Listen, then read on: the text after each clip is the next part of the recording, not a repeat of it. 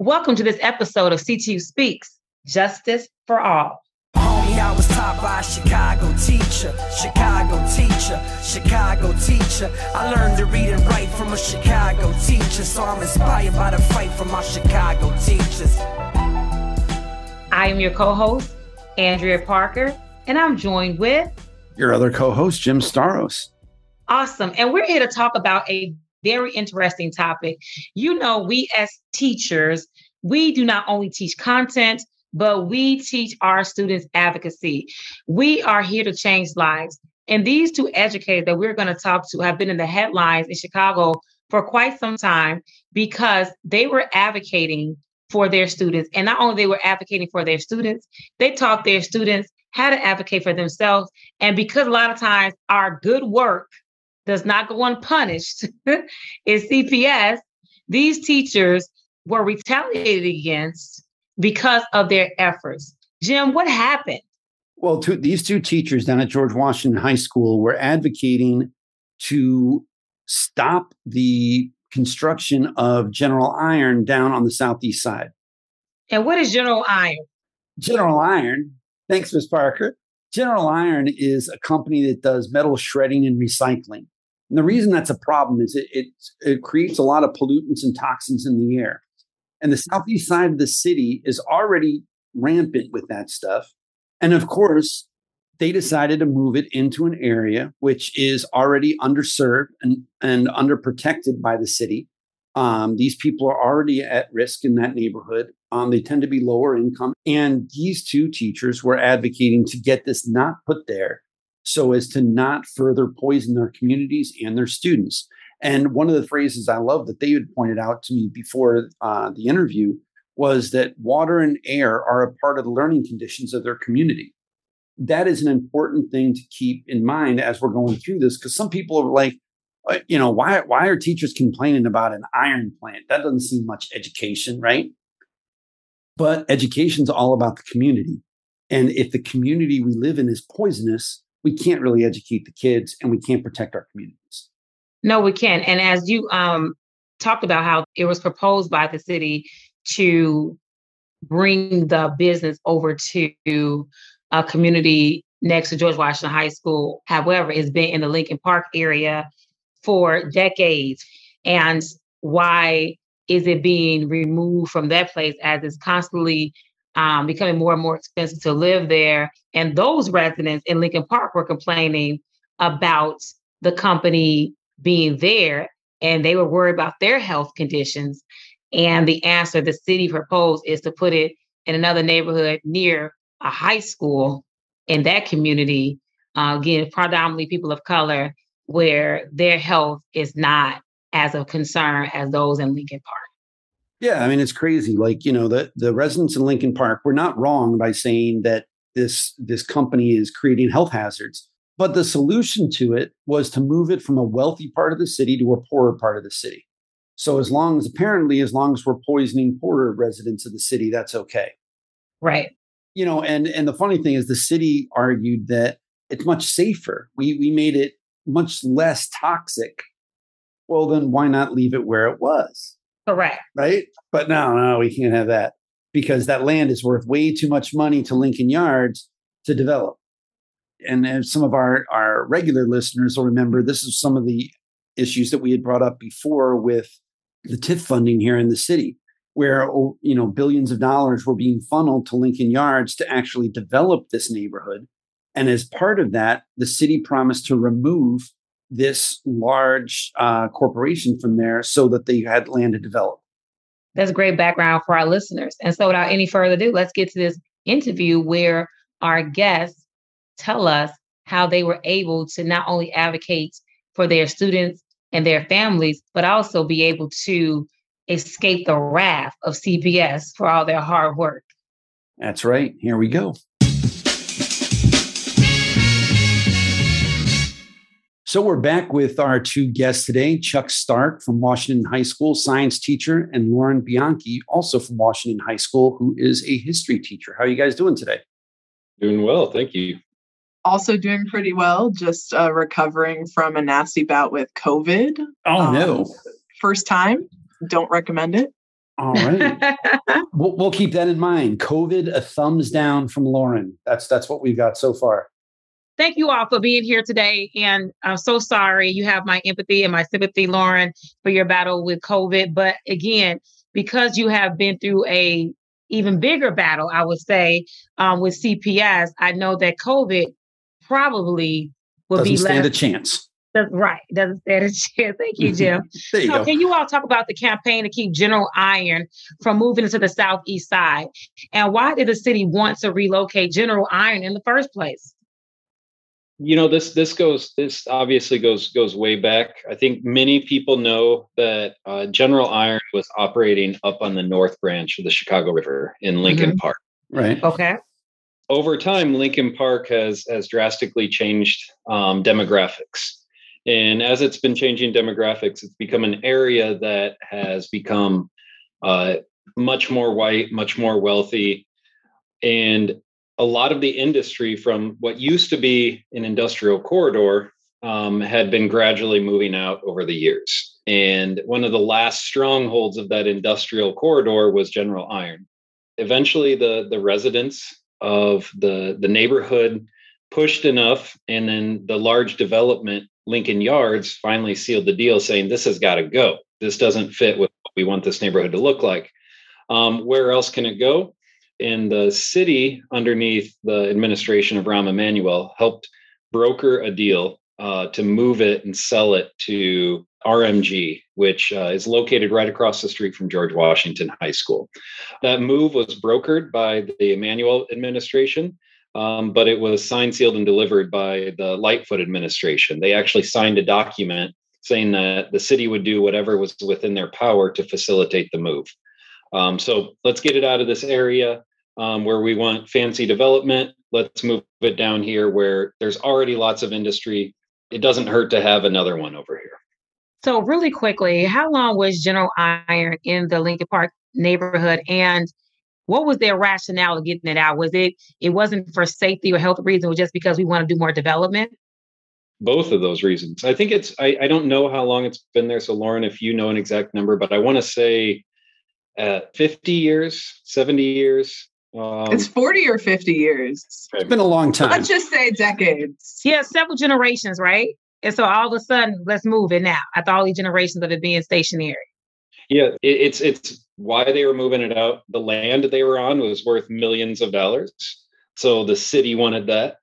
Um, the Lincoln Yards development that the city gave uh, over a billion dollars in tax credit to wanted it gone, and neighbors were saying this isn't good for our health.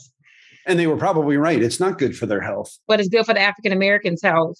Well, And that's that's how they how wanted that to they put move it. it Yeah. over to. Okay. And the people of color over here. So it's okay for our health. Okay. Yeah, and I don't know how how relevant this is to our current story, but um, you know, they of course they don't put it in those terms, um, but they say, look, yeah, we know that old facility was bad, but this new one we're building here, um, in this predominantly uh, black and brown community, it's going to be better. You know, stop complaining. It's better than what the old one was. Oh, that's nice. So it'll just kill you slower. And, and I, we we actually talked about this the uh, one of our earliest episodes on the TIFs. Remember that, uh, Miss Parker, when we were with uh, Ben Joravsky over at his studio. it was unforgettable. I know it was, but it seems like a million years ago. And just like yesterday, we were talking about tackling TIFs and how that uh, candidate Lightfoot said she would never do something like that. Mhm. And then uh, all of a sudden, she's the mayor, and you know how things change. Yeah. Priorities change when you're a candidate versus the actual mayor. That's right. Now, I mean, ultimately, the General Iron's attempt to open up on the southeast side ended up failing. But maybe you can talk a little bit about how we got to that point of the win. Now, I know there were protests, there were all kinds of different issues that were going on. Uh, different government agencies got involved. Maybe you can talk a little bit about that. Yeah, so I can jump in here and I will say that I mean, the Southeast side, the unity that people were able to build when it comes to this issue, you know, teachers, myself and Chuck were just a small part of that. Um, this was an effort led by longstanding environmental justice groups like the Southeast Environmental Task Force, um, other community organizations, and then uh, we just really were able to build a coalition that brought together teachers, parents, students, community members, and those existing environmental justice organizations. And I think that, like, this was just a huge learning experience for all of us in terms of what it means to like be in coalition with people who don't normally work together don't normally talk about how our lives and the conditions of our of our day-to-day lives are actually very connected let's also just be clear that the whole time we thought we were going to lose because there really aren't very many precedents for uh, a city government state government any government at any level siding with the community over the interest of industry and profit. But we make precedents at CTU. we set precedent. And I like that you said that you thought that you weren't going to win, but I just love that our for our listeners, the power that, that teachers have. And I've said this before to be a teacher is to be an advocate. There's just no other way. You just can't go into the classroom and teach content you're going to have to advocate for your students eventually. It's inevitable. And um, even though Lauren, that you may not thought that you were going to win, you still fought. You didn't say, "Oh, we're just going to lose," and I just I'm not going to fight. You still fought, and because you fought, because you was an advocate, and because you were part of CTU, we won. The win that you Chuck and you have is a win for our students. Is a win for justice, and for people who are afraid to fight industry, like you said, and the rich this is what can happen when you organize and stick together. That's right. We win on multiple levels. So, you know, we we win um get it, you know, trying to fight against General Iron's bid to open up in in a predominantly African American community where we've already got so many health issues, so much pollution, so many problems. And, and they had that report that it was um, what the African American community has an average life expectancy, what, 30 years difference, depending on, on what zip code you live in. Yeah. Something like that. And this is one of the main reasons is to this kind of environmental racism that's being, you know, pushed into the city for the profit of certain companies and and you know things like that. You know, you guys went to protest and CPS decided instead of being like, hey, these are some teachers who are really standing up for their kids. They're showing the students how to really take civic responsibility. That wasn't really the way they handled it, was it? they decided they were going to try to move to terminate you two. It really seemed like that's where things were heading. Then the board turns around and says otherwise. Um, why do you think that was? And how, how did all this sort of transpire? Because it really did seem like, you know, everything we heard sounded like it was really way further up the food chain than just the principal or the network that was really trying to push to get you out.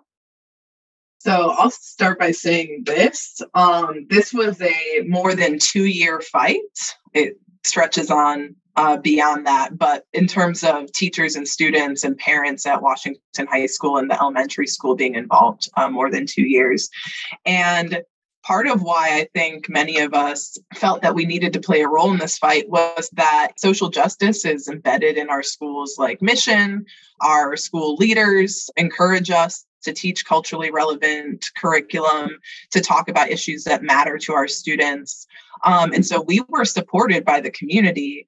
I never thought that anything that I was doing would lead to me risking my career, really, until it became evident that that was happening. You know, Lauren was saying we thought we were going to lose, and Andrea, you you you said something like we as teachers set the precedent, and I think most people thought we were going to lose and I think as we know from history, when when when there's a movement that that people think is going to lose, it's people kind of like leave it alone. But the fact that we actually we, we won and and put a lot of people in in power, in particular Mayor Lightfoot, um, put her in some really tough positions. That's when someone had to pay. Of all the people that were involved, we were potentially the most vulnerable as being employees of the Chicago Board of Education.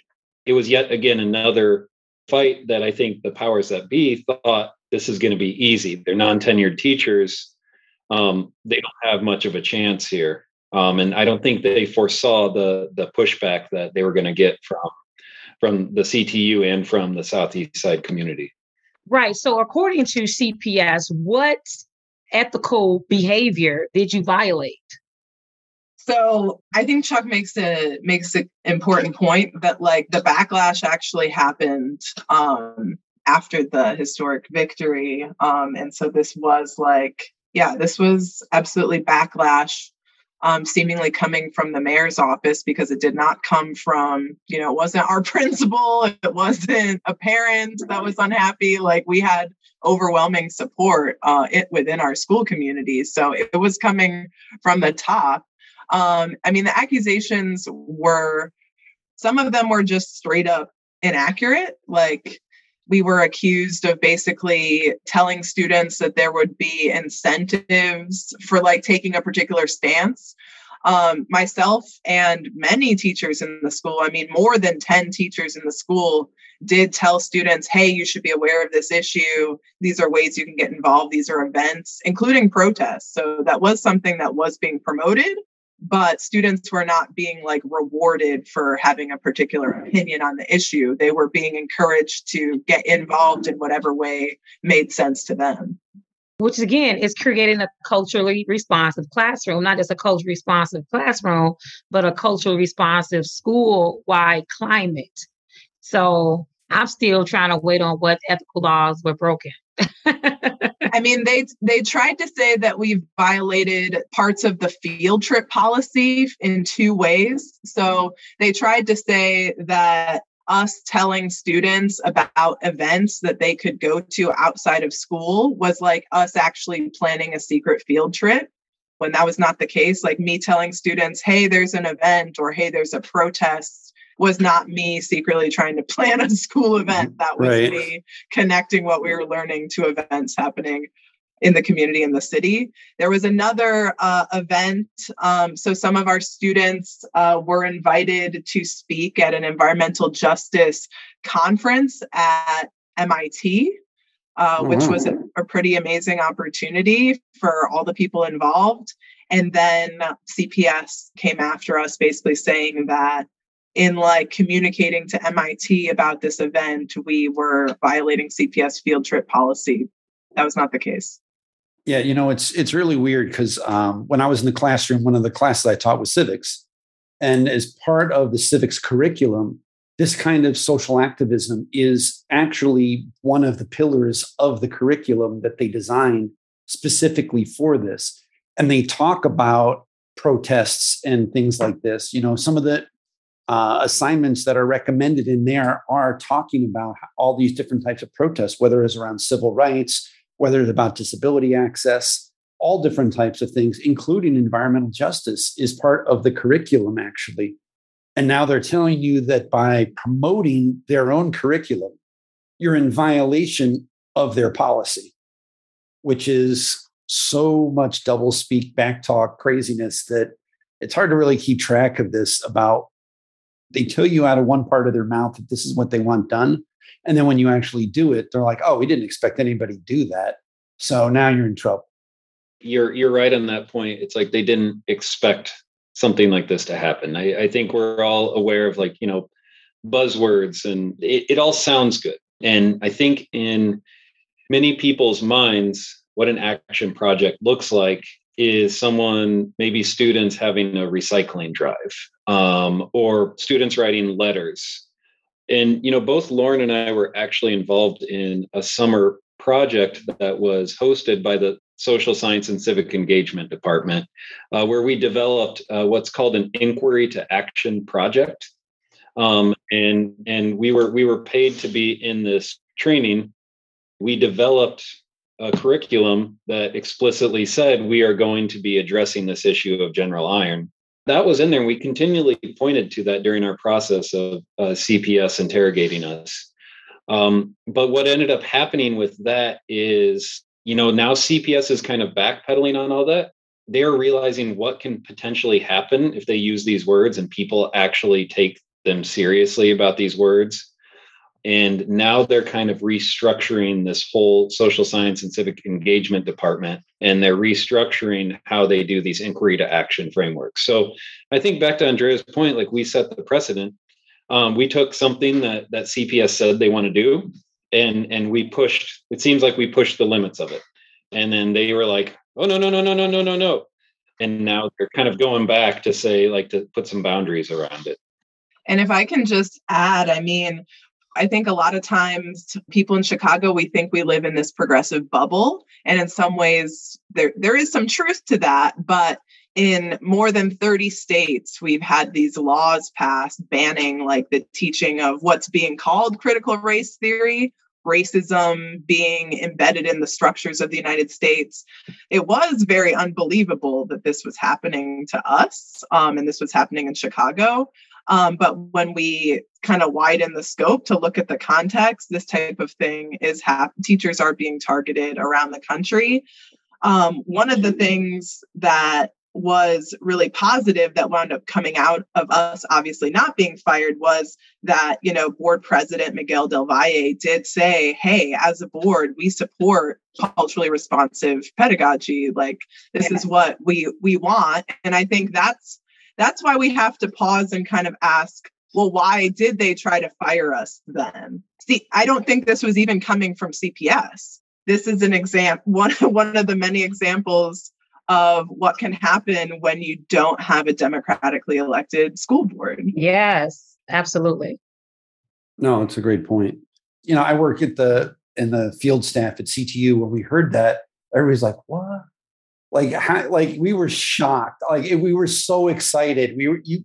I wish you could have seen it when we heard. It. We're all like cheering. It's like you know we won the Super Bowl kind of thing. right. It was like, yeah. I mean, it was so bizarre and it's sad that it's bizarre for CPS to do the right thing. I don't know. It just it's just so unbelievable to me that we had to go that far to win something that is that basic. Even if it wasn't part of CPS's curriculum, there's nothing wrong with doing that. But the fact that, you know, I've been in these PDs where they train you how to do this. They actually contracted a bunch of us to write curriculum for them about socially responsive curriculum they would have kids from Good Kids Mad City come in and talk about how kids can get involved in that. And as soon as we do it in a in a big way and shut down this major company, oh no, oh wait, you cost us money. Well, that that's crazy. We can't do that. It's nuts. It is super nuts to me. Yeah, and this is a kind of a side note. You made me think of it. I'm stealing this. This is Lauren's, so I'm sorry. I'm gonna I'm taking it from Lauren. Um, I, I I think this is a great point that Lauren has made a couple times. Is like any of us who who have worked with teenagers or have teenagers of our own at home, it's very difficult to get them to go out on a cold, rainy day and stand in the street for hours at a rally or a protest. Like you can't you can't force them. There's no amount of extra credit that's going to get them to do that. If they are there, it's because they want to be there. We we can't force that on anyone. This idea that left-wing teachers are brainwashing students and teaching uh, indoctrinating students with critical race theory is um, yeah i mean it's it's very insidious and i'm proud to teach in chicago and in illinois where we actually have like requirements to teach lgbtq history and issues in our classroom to teach asian american history um, at the same time while other states are like rolling back progressive curriculum and like banning anti-racist curriculum. But yeah for those of us who have been in the classroom this idea I mean, we can't even get students to put their phones away a good percentage yeah. of the time, much less uh, get them to agree with what adults think. Yeah, I was just going to say that. Like, if I could have brainwashed my kids into doing something, it would have been to be quiet while I was explaining the lesson. I couldn't even get them to do that. Yeah, come on now. What are you talking about? So, what's next uh, for the fight to protect educators from retaliation now that you all been baptized in CPS's uh, system? What's next for the fight for environmental justice as well? Well, I know that one of the exciting things that has come out of this victory is that, you know, those of us that were a part of this campaign, as excited as we were to win this kind of defensive victory, many demands came out of this fight for um, you know things that we want. Like we stopped a bad thing from happening but that's not enough. Like what would it actually mean to heal from the harm of historic environmental racism in the southeast side and other environmental justice communities? Um, so for those of us who are teachers and and cps students um, one of the key demands is to have building renovations or in our case at washington high school we need a new building We're at 118% capacity. You know, we have students that actually have panic attacks because the hallways are oh, so wow. crowded. Like, that's wow. an accommodation that students actually have to advocate for themselves to leave class five minutes early or arrive to class five minutes late to um, miss the chaos in the halls because we're so overcrowded. Um, and our building does also have documented lead and asbestos in it. So, for all those reasons, we're fighting for a new school building. The elementary school next door to us, Washington Elementary, also needs a new building. That's the major focus for us at this moment is the new schools.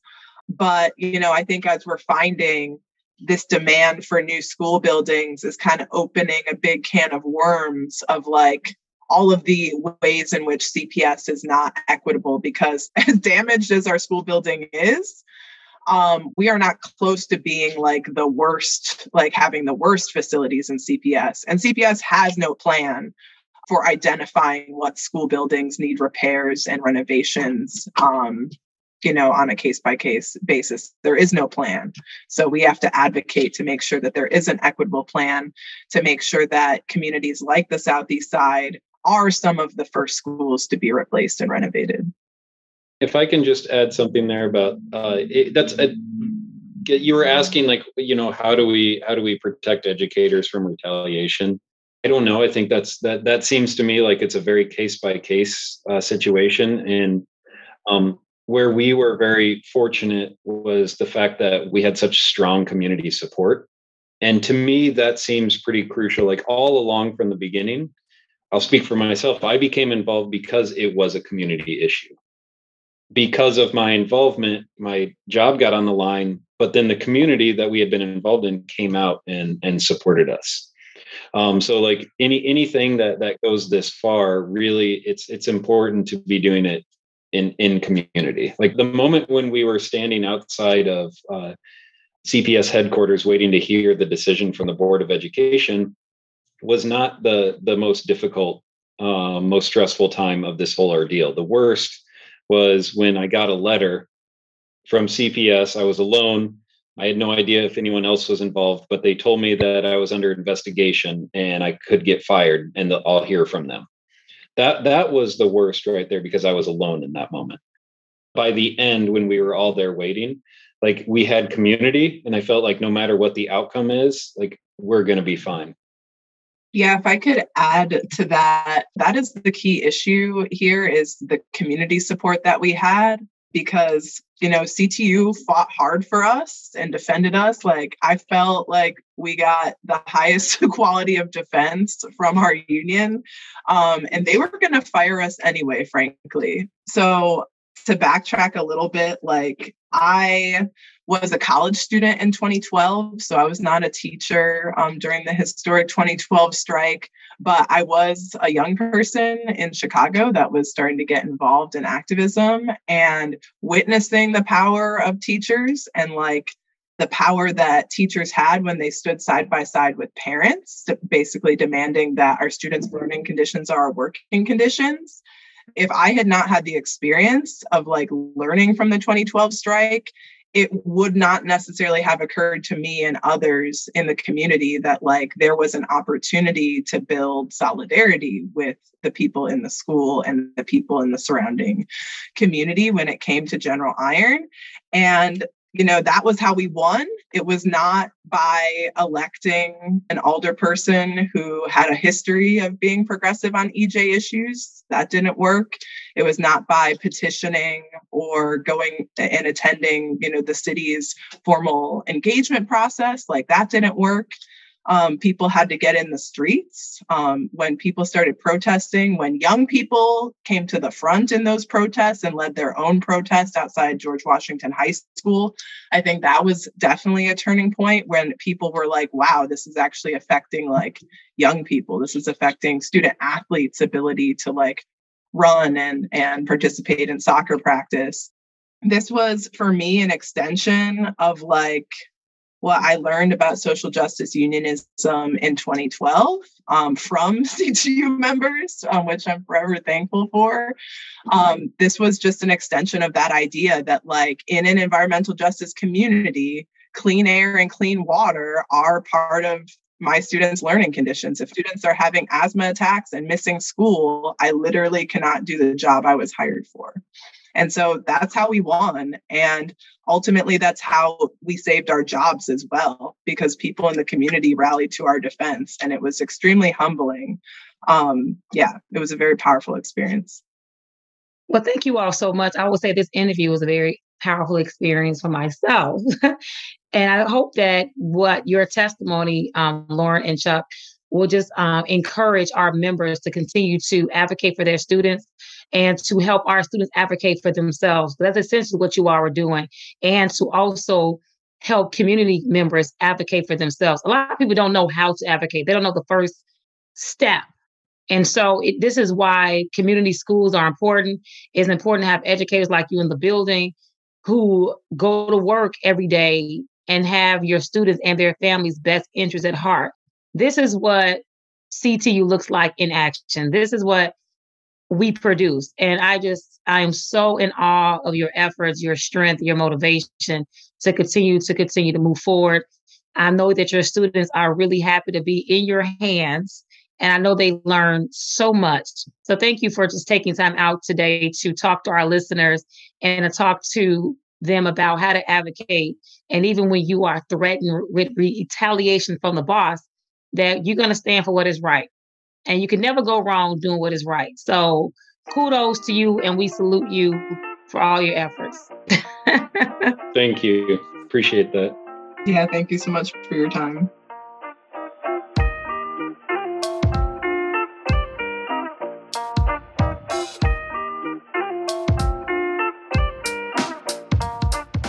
Well, thanks for listening to another episode of CTU Speaks Justice for All with Andrea and myself, talking about how we can protect our communities, our students, and ourselves when we fight for what is right. Oh, I like that rhyme. So, if members want to get in contact with us, Andrea, how can they get us? Good question. They can always reach us at our phone number, which is 312 467 8888. Again, 312 467 8888. So if you have a great podcast idea, you have a great story, something that needs to be publicized and for our listeners to hear, don't hesitate to call us. If you also have compliments, uh, questions, comments, concerns, and even complaints about Jim, you can call oh. us at that number. Another way to reach us is by our email. You can reach us at CTU Speaks at ctulocal1.org. Again, CTU Speaks at ctulocal1.org.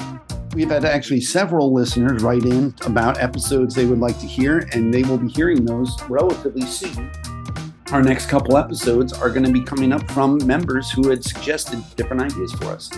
And don't forget to visit just CTU's website at ctulocal1.org so you can stay abreast of all the latest news. And if you want to get involved, we have many committees to be involved in. The Communications Public Relations Committee is one of them, in which this podcast has stemmed from. So please, if you want to get involved, you can. All right. So thank you again for listening to this episode of CTU Speaks, Justice for All. We'll catch you again. And remember, we are CTU where we only speak what matters. See you next time. Bye.